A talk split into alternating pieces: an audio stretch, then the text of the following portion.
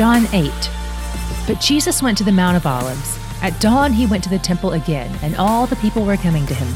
He sat down and began to teach them. Then the scribes and the Pharisees brought a woman caught in adultery, making her stand in the center. Teacher, they said to him, this woman was caught in the act of committing adultery. In the law, Moses commanded us to stone such women. So what do you say? They asked this to trap him, in order that they might have evidence to accuse him.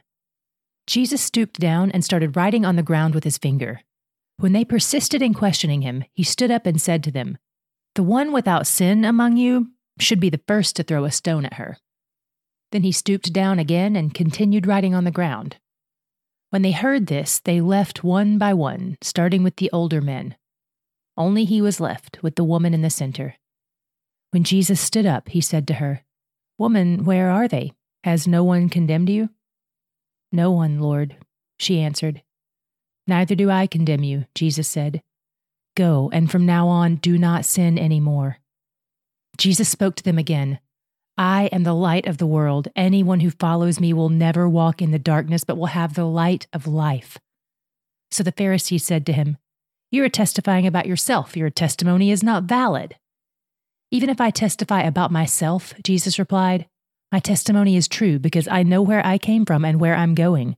But you do not know where I came from or where I'm going. You judge by human standards. I judge no one. And if I do judge, my judgment is true, because it is not I alone who judge, but I and the Father who sent me. Even in your law, it is written that the testimony of two witnesses is true. I am the one who testifies about myself, and the Father who sent me testifies about me. Then they asked him, Where is your Father? You know neither me nor my Father, Jesus answered. If you knew me, you would also know my Father. He spoke these words by the treasury while teaching in the temple, but no one seized him because his hour had not yet come. Then he said to them again, I'm going away. You will look for me, and you will die in your sin. Where I'm going, you cannot come. So the Jews said again, He won't kill himself, will he, since he says, Where I'm going, you cannot come? You are from below, he told them. I am from above. You are of this world. I am not of this world. Therefore I told you that you will die in your sins. For if you do not believe that I am He, you will die in your sins. Who are you? They questioned. Exactly what I've been telling you from the beginning, Jesus told them. I have many things to say and to judge about you, but the one who sent me is true, and what I have heard from him, these things I tell to the world. They did not know that he was speaking to them about the Father. So Jesus said to them, When you lift up the Son of Man, then you will know that I am he, and that I can do nothing on my own, but just as the Father taught me, I say these things. The one who sent me is with me. He has not left me alone, because I always do what pleases him. As he was saying these things, many believed in him. Then Jesus said to the Jews who had believed him, if you continue in my word, you really are my disciples. You will know the truth, and the truth will set you free. We are the descendants of Abraham, they answered him, and we have never been enslaved to anyone. How can you say you will become free? Jesus responded, Truly I tell you, everyone who commits sin is a slave of sin. A slave does not remain in the household forever, but a son does remain forever. So if the son sets you free, you really will be free. I know you are descendants of Abraham, but you are trying to kill me because my word has no place among you. I speak what I have seen in the presence of the Father, so then you do what you have heard from your father. Our father is Abraham, they replied. If you were Abraham's children, Jesus told them, you would do what Abraham did. But now you are trying to kill me, a man who has told you the truth that I heard from God. Abraham did not do this. You're doing what your father does. We weren't born of sexual immorality, they said. We have one Father, God. Jesus said to them, If God were your Father, you would love me, because I came from God and I am here. For I didn't come on my own, but He sent me. Why don't you understand what I say? Because you cannot listen to my word. You are of your father, the devil, and you want to carry out your father's desires. He was a murderer from the beginning and does not stand in the truth because there is no truth in him. When he tells a lie, he speaks from his own nature because he is a liar and the father of lies. Yet because I tell the truth, you do not believe me. Who among you can convict me of sin? If I'm telling the truth, why don't you believe me? The one who is from God listens to God's words. This is why you don't listen, because you are not from God. The Jews responded to him, Aren't we right in saying that you're a Samaritan and have a demon? I do not have a demon, Jesus answered. On the contrary, I honor my Father, and you dishonor me. I do not seek my own glory. There is one who seeks it and judges. Truly, I tell you, if anyone keeps my word, he will never see death. Then the Jews said, Now we know you have a demon. Abraham died, and so did the prophets. You say, If anyone keeps my word, he will never taste death. Are you greater than our father Abraham, who died, and the prophets who died? Who do you claim to be?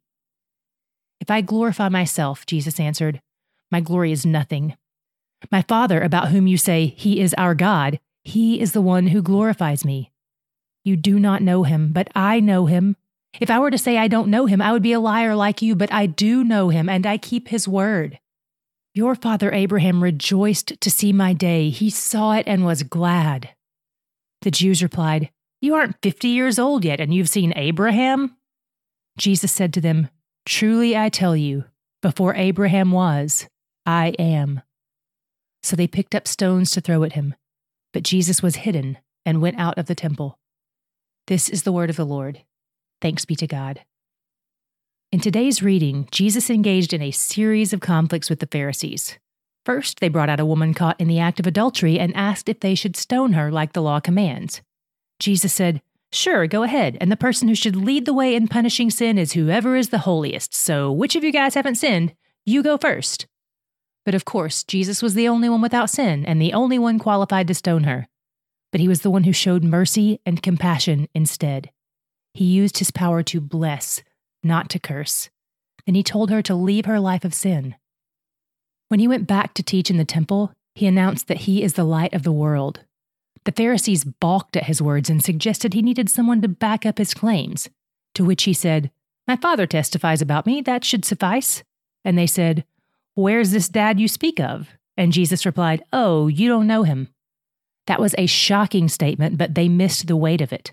They thought he was talking about a human, but he was saying, You have no relationship with the God of the universe. He's a stranger to you. Because the only way you can know him is if you know me, and you clearly don't know me. He said they'd die in their sins and that their father was the devil. Yikes. He pointed out that God is not the father of all the people he created. God is only the father of those he adopts into his family, who come to know him through Jesus.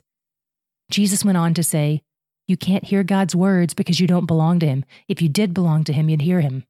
Then Jesus incited their attempts at murder when he said he'd been around longer than Abraham.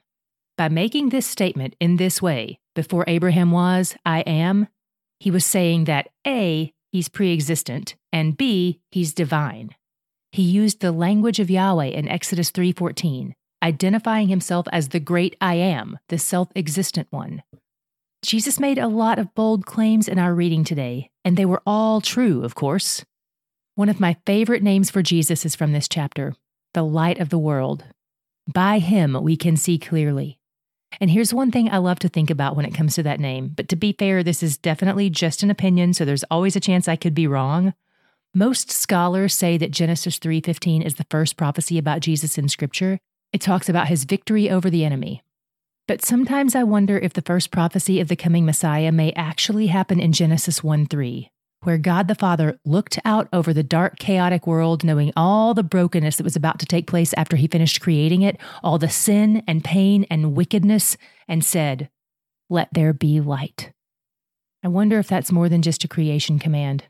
I wonder if it's a promise, almost like he's saying, Things are about to get very dark, but light is coming. Light is coming. Hold on. Light is coming. If that is a prophecy, Jesus is certainly the fulfillment of it, and He's where the joy is. I'm Tara-Leigh Cobble, and you're listening to the He's Where the Joy Is podcast presented by Lifeway.